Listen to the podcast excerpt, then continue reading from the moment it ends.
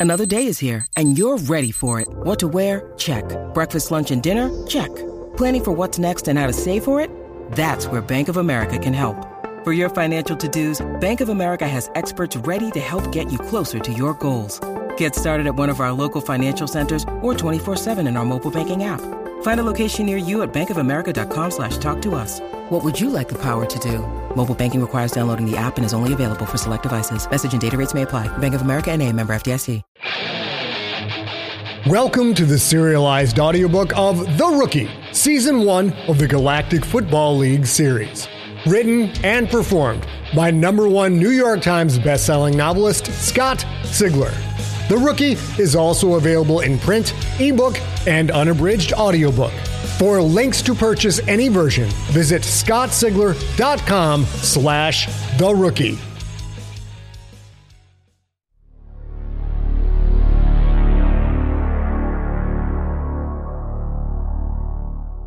He looked at his face in the mirror a dozen times in a dozen different ways, but he couldn't find any sign of that nasty cut. There was redness, like mild sunburn on the area where the bandage had been, but nothing else. Quentin tilted his head this way and that, pulled at his skin, amazed at what he didn't see.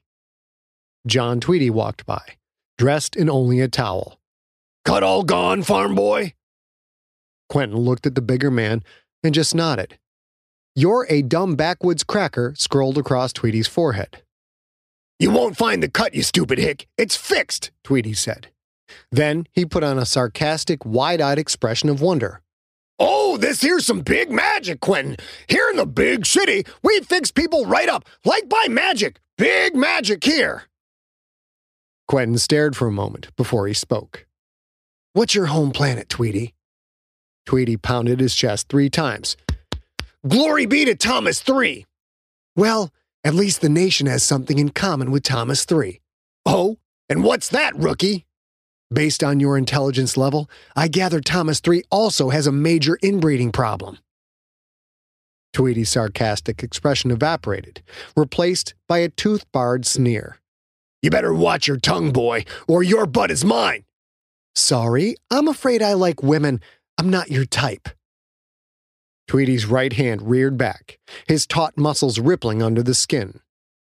Quentin watched the hand and simultaneously watched Tweedy's eyes. The big man stepped forward and threw his ham sized fist, but Quentin moved so fast that the punch might as well have been thrown in slow motion. He stepped to the side, and the fist hit only empty air. Tweedy's momentum carried him forward a few awkward steps.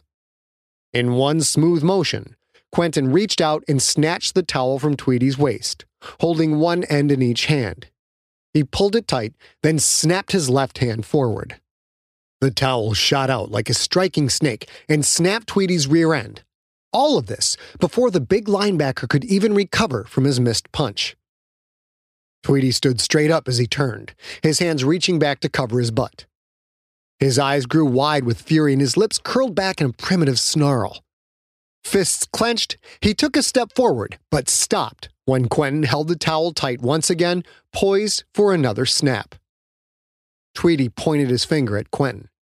Put down that towel, you Purist piece of garbage, and we'll settle this thing right now. Sure thing, Johnny boy, Quentin said.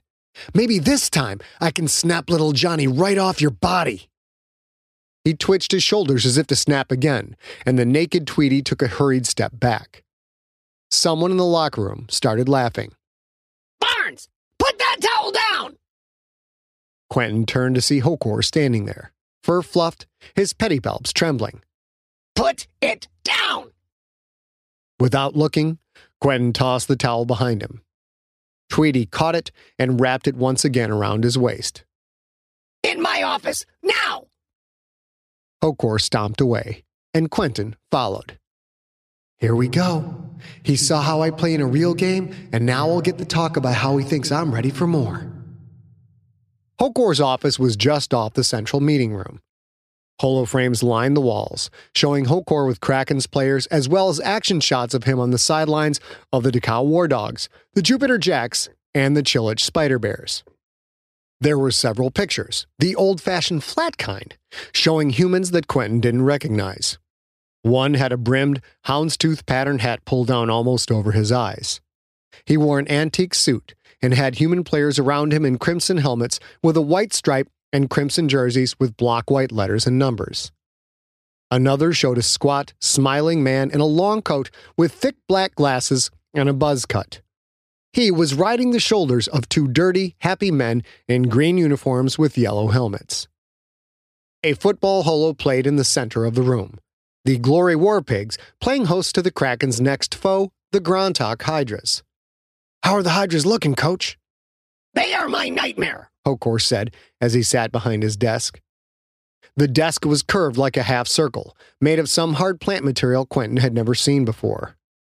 Yet, despite the alien wood in the alien city with the alien coach, Quentin couldn't help but think of Coach Graber sitting behind his desk back on Micovi. They have great speed at receiver, Hokor said. They're outside linebackers, Locos the Bruised and Billis the Destroyer, were all GFL last year, and Wichita is without a doubt the best cornerback in Tier 2. She'll probably be able to shut Haywick down completely. As the camera changed angles, a score flashed. Warpigs 22, Hydras 12. If they're so good, how come they're losing? Hokor stared for a moment before answering. Barnes, the Hydra score against the Warpigs doesn't matter. Nor does their record. Nor does it matter if the Hydras lose all their games. The only thing that matters is how they match up against us. And they match up very well indeed. Not that it matters to you. Of course it matters to me, coach. Why wouldn't it? Because you're benched next week. Benched? Are you kidding me? For snapping John Tweedy on the butt? I do not care about the silly bonding games you human males play, Hokor said, his big eye flooding clear black. You're benched for that pass you threw. Quentin's jaw dropped. What the hell are you talking about? I threw a 55 yard touchdown for High One's sake. A pass that I did not tell you to throw, Hokor said as he slapped the desktop with his pedipalps.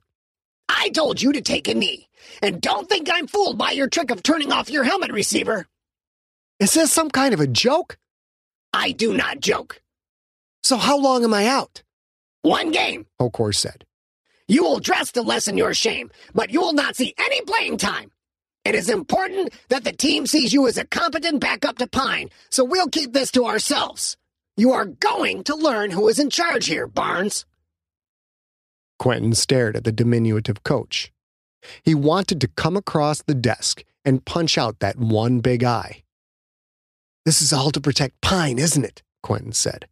You know damn well I should be starting. Right now, you're not fit to start a grav cab, let alone start for a tier 2 team, Hokor said.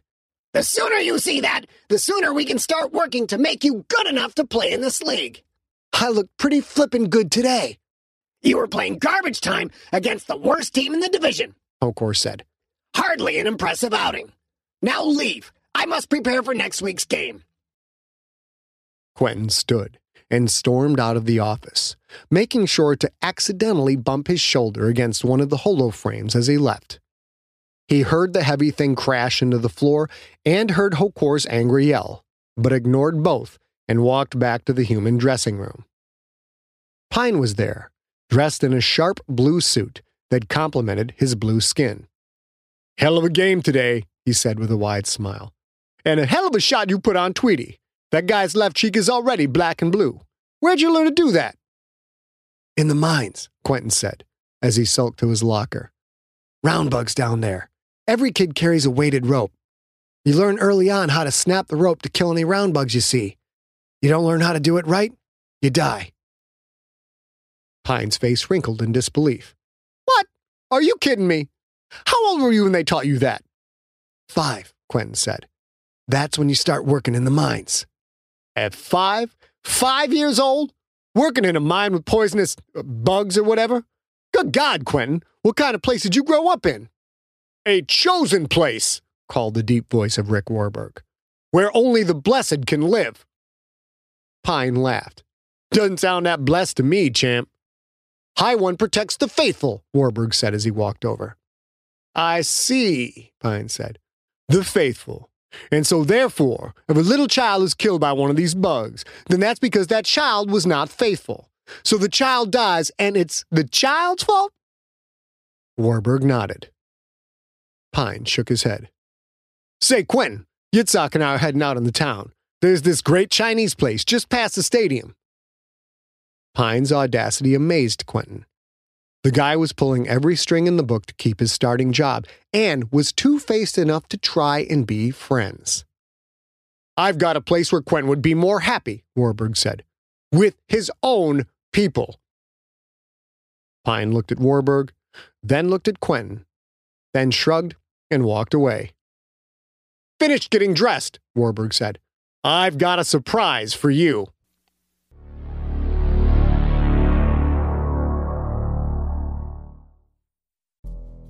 In the climate ravaged world of 2072, the city of Pura stands as a miraculous green haven. Pura is a geoengineered paradise that protects its fortunate residents from the global catastrophes of heat domes, fires, floods, and droughts. In a time when the world outside is unsafe, it's vital for Pura's existence that people rally behind the purpose of the city, and Demetria Lopez, head of the city's public relations, tirelessly promotes its idyllic image but when she stumbles on a dark secret that, if exposed, would be the downfall of Pura's existence, she must decide who and what she's willing to protect. From Wondery, the makers of Academy and Doctor Death, The Last City stars actors Rhea Seehorn, Jeannie Tirado, and Maury Sterling. Follow The Last City on the Wondery app or wherever you get your podcasts. You can binge all episodes of The Last City early and ad-free right now by joining Wondery Plus.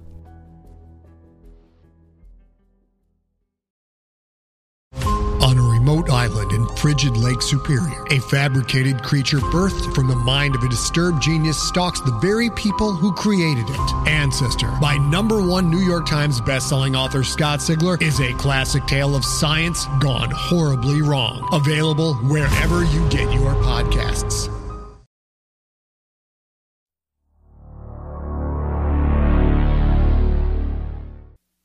You'll love the neighborhood, Warburg said. There are thousands of expatriate nationalites on Ionath. Most of them came during the cleansing.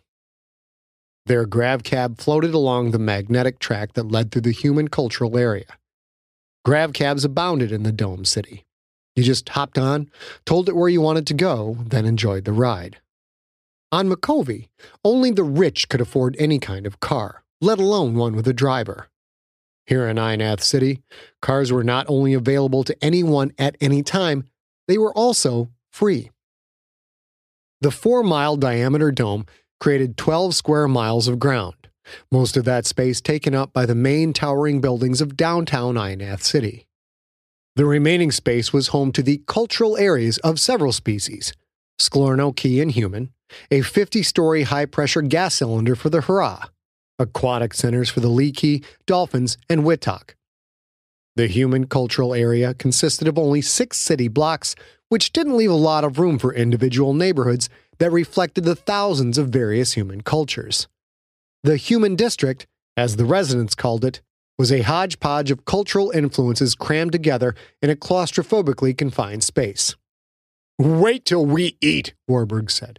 An old couple owns the place, used to run a restaurant back on Allah. Down Home Nation Cooking. They've got a habanero falafel biscuit that will put your mouth into punch space. Quentin marveled at the area's diversity. A hotel catering to League of Planets residents right next to a cafe that advertised food from the Tower Republic, next to a vodka only liquor store that specialized in brands from across the galaxy. He saw dance clubs, restaurants, grocery stores, shops, all of which had signs written in standard and hundreds of other languages. Shops and stores and restaurants packed one on top of the other and side by side. There were also dozens of places that, despite assorted cultural trappings, were easily identified by brightly lit signs showing stylized logos of liquor and beer combined with some image of football. Bars, it seemed, looked the same all over the galaxy. People of every type walked the streets. Back home, he was used to the skin tones of his countrymen black, brown, yellowish, and pinkish. But here, those tones mingled with others that never set foot on nation soil blue, bleach white, reddish, and even the occasional deep purple skin of an amphibious human from the Wittok kingdom. The mongrel races, as they'd been called back home. And it wasn't just humans. Gaudily dressed Ki businessmen freely walked the streets, as did Quyth leaders, Quyth warriors, tiny Sklorno males, and floating Harrah. Amidst the diversity, he suddenly realized that one species was notedly absent. Where are the Creterakian soldiers? There aren't any. Quentin looked at Warburg. There aren't any. But how is that possible? They rule the universe. Warburg shrugged. Well, they don't rule here. The Quyth are independent. The bats never conquered them. The concept seemed impossible. All his life, he and his people had been ruled by Creterakians. Quentin had never known a time when the omnipresent bats hadn't controlled everything. So in the war, the Quyth won? The Quyth won while the Purist nation was conquered, were the words that went unsaid. They can thank Satan for that, Warburg said. The Quyth are in league with the Low One. Temporary freedom for an eternity of fire, Quentin? It's hardly a good deal. Music of many differing styles filtered out of windows and open bar doors. Smells of enticing foods combined with the stench of garbage and the ever present onion scent of Quyth workers. Quentin had never experienced such a concentration of sights, sounds, and smells. Look at this place, Warburg said, gesturing to the brightly lit signs of three different churches lined up side by side. Look at all the blasphemy that goes on in the galaxy, Quentin. It's as if a new religion pops up every day. Churches of every type filled tiny buildings, offices, and upper story lofts. He'd never imagined there were so many different religions. On Micovi, you either followed the Purist way or you followed no way at all. Practicing other religions in nation space got you thrown in jail, if you were lucky, or dragged before a tribunal which usually resulted in jail, public beatings, or being stoned to death. Someday, Purist Nation troops will walk down this street, Warburg said. Someday, all of these sinners will burn. Quentin said nothing. He didn't feel anger or disgust, he felt excitement. Excitement at something new and different. He suddenly realized that, for the first time in his life, he was free of not only the Creterakian Empire's watchful eye, but also the Purist Church's constant restrictions. Here we are, Warburg said, as he hit the stop button on the automated grav cab. Quentin got out in front of a building with a flickering holo sign of the infinity symbol. Below the flickering sign were the words, The Blessed Lamb, and below that, a nondescript brown door. Some graffiti covered the plain black walls. Quentin couldn't make out most of the writing, but one message in standard read, Haters go home. Warburg walked in, and Quentin followed. There was a brief pause as the men entered and heads turned, followed by a chorus of cheers and calls of Praise High One. Over half the crowd of 50 plus patrons wore the blue. Most of the men bore the infinity tattoo on their foreheads. Welcome, Brother Warburg, said a fat man in priest robes. We enjoyed your performance today. Thank you, Father Harry. Warburg warmly shook the man's hand. Three catches is a good day's work. Three catches for 28 yards, said a man in the right. He wore Purist blue and held a coffee mug in his hand. And let's not forget the highlight of the day when you put that cricket in the hospital. Thank you, Elder Grayson. Any word on his condition? Father Harry smiled. ESPN reports the beast is out for two to three games. Said her leg was nearly severed at the knee. A snarl smile covered Warburg's face, and he pumped his fist. I tried to make that thing come right off. The word shocked Quentin. He stared at Warburg, wondering if the man was joking. Had he really tried to maim the wall crawler's defensive back? Warburg stood tall and raised his voice. Hey, listen, everybody. I want to introduce you to the latest Purist Nation export, Quentin Barnes. A round of cheers and applause filled the small bar. Hands reached out to pat Quentin's shoulder or shake his hand. He couldn't help but smile at the outpouring of affection. These were nationalites, church members, and they seemed to instantly accept him. Quentin didn't know what to make of it. A blessed game you played today, my son, Father Harry said. Two for two for 80 yards and a touchdown. Now that's showing the galaxy what a nationalite can do. Maybe you'll be starting soon, Grayson said. Get some more passes to Rick here. High one knows he'd have more catches if that damn blue boy quarterback would stop throwing to that scum Kobayashi. He doesn't even have half of Rick's skills. Warburg shrugged and held up his hands as if to say, What can I do? Quentin's thoughts came back to football and he felt his face turn red with embarrassment. He wouldn't be starting. He wouldn't even be playing in the next game. Benched. Benched. Quentin and Warburg were the center of attention as the bar owners, a husband and wife team named Brother Guido and Monica Bassett, brought plate after plate of classic nation dishes. The conversation revolved around the hated Planetary Union, the hated League of Planets, the hated Tower Republic, the demonic Ki, the demonic Sklorno, the demonic Quyth, etc., etc. It was the same conversation Quentin had heard every day of his life, yet somehow, in this alien city, with his alien teammates, probably only a few blocks away at their own cultural centers, the conversation seemed out of place. It even seemed wrong. He suddenly wanted to be somewhere else. And he wanted a beer. Several beers. Back on Micovi, he didn't care who he offended with his preference of beverage, but these people were so nice, and Warburg really had tried to make him feel at home. For the first time in Quentin's life, he didn't want to offend the people around him. He finished his fourth helping of habanero falafel biscuits, his mouth a dichotomy of tasty pleasure and fiery burning pain. He stood and smiled. Thank you all for your hospitality. You're leaving? Warburg said, amidst the groans from the other patrons. This is my first time in the city, Quentin said. I want to walk around for a bit. You want me to come with you? Quentin shook his head. No, thanks. You stay. I just want to take in the sights by myself.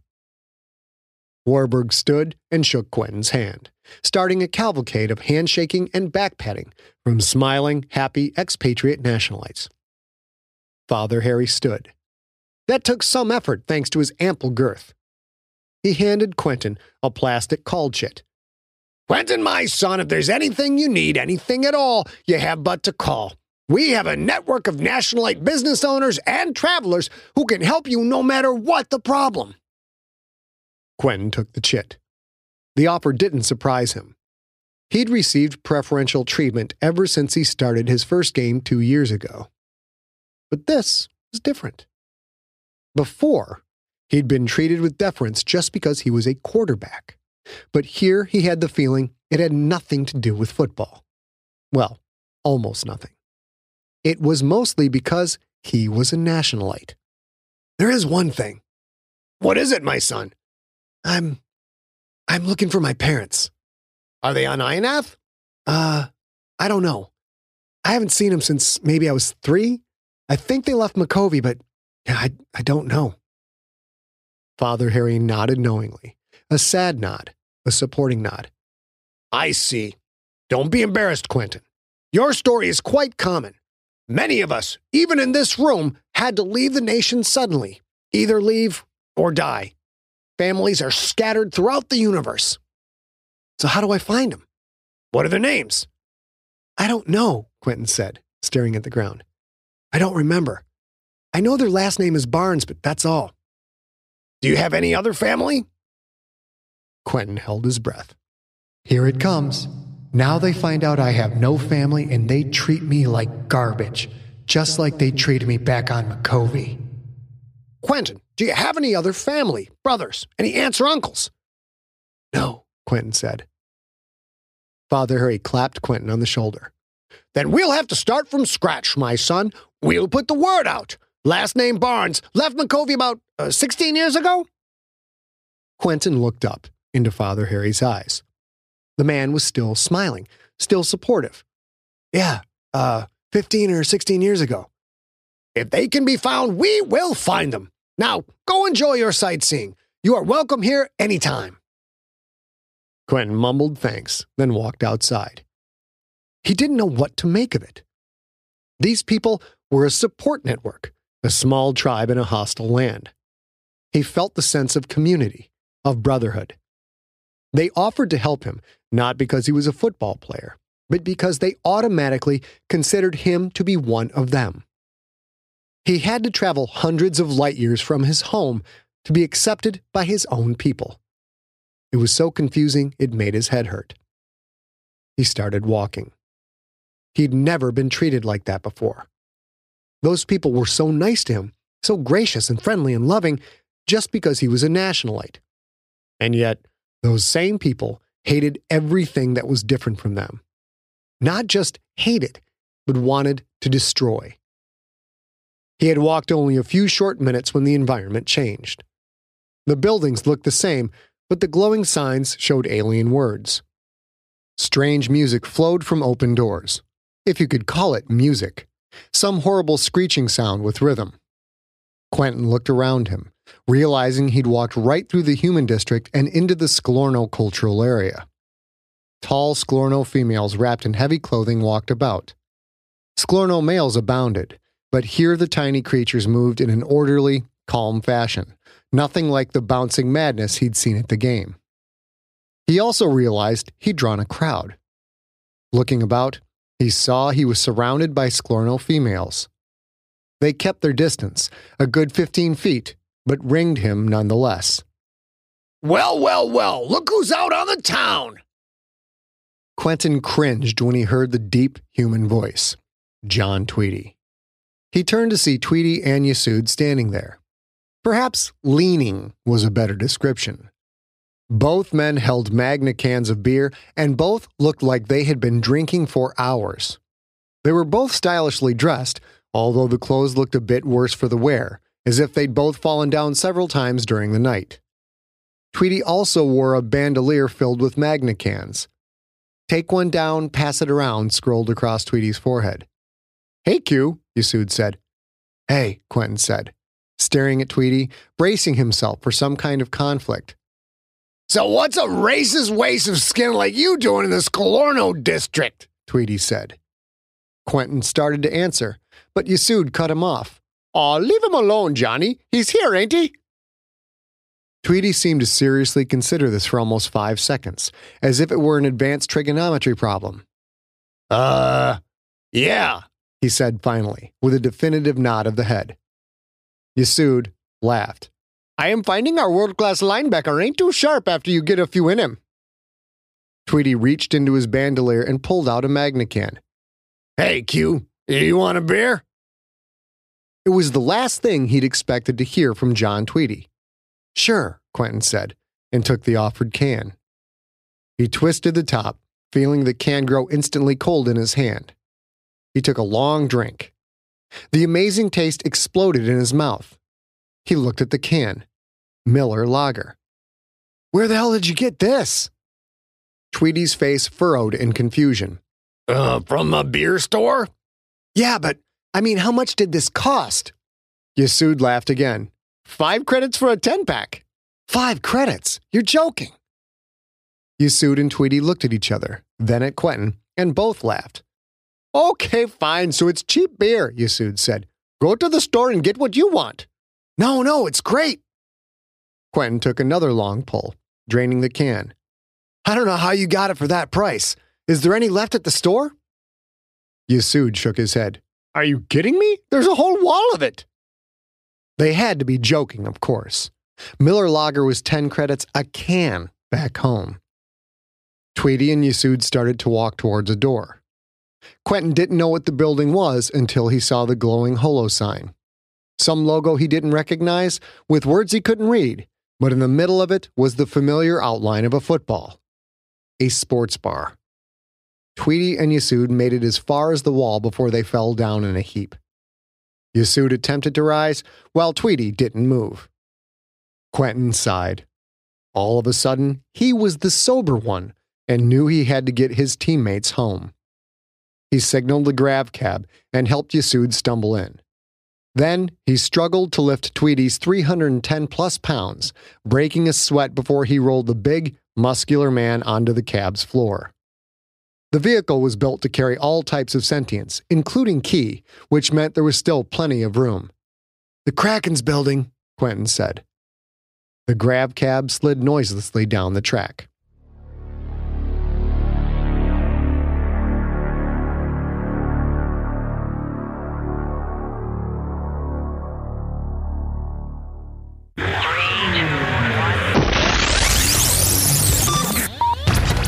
1 League Roundup, courtesy of Galaxy Sports Network.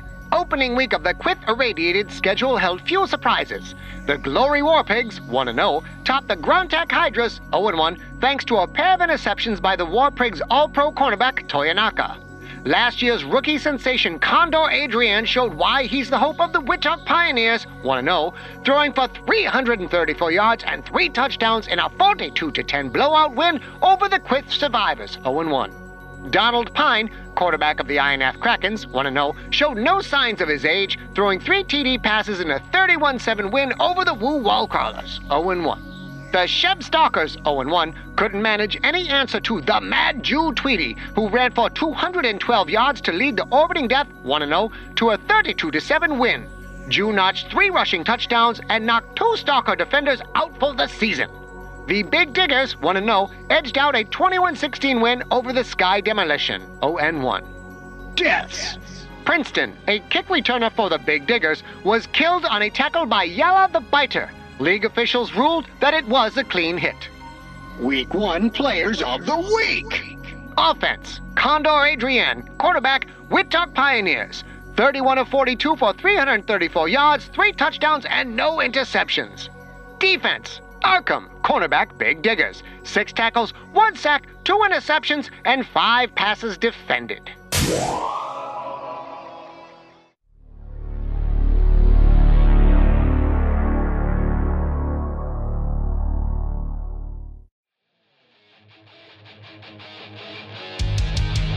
You have been listening to The Rookie, Season 1 of the Galactic Football League Series.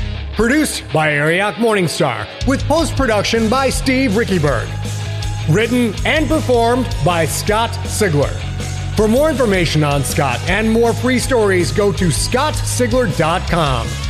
Theme music is the song The Kids Are Coming For You by the band Super Weapon. Superweaponband.com.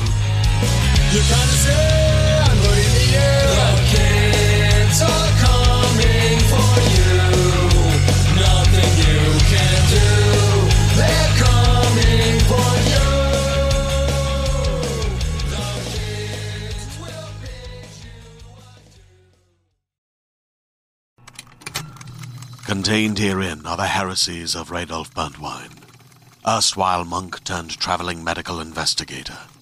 Join me as I uncover the blasphemous truth of a plague ridden world that ours is not a loving God, and we are not its favored children. The heresies of Radolf Burntwine, coming January 2nd, wherever podcasts are available.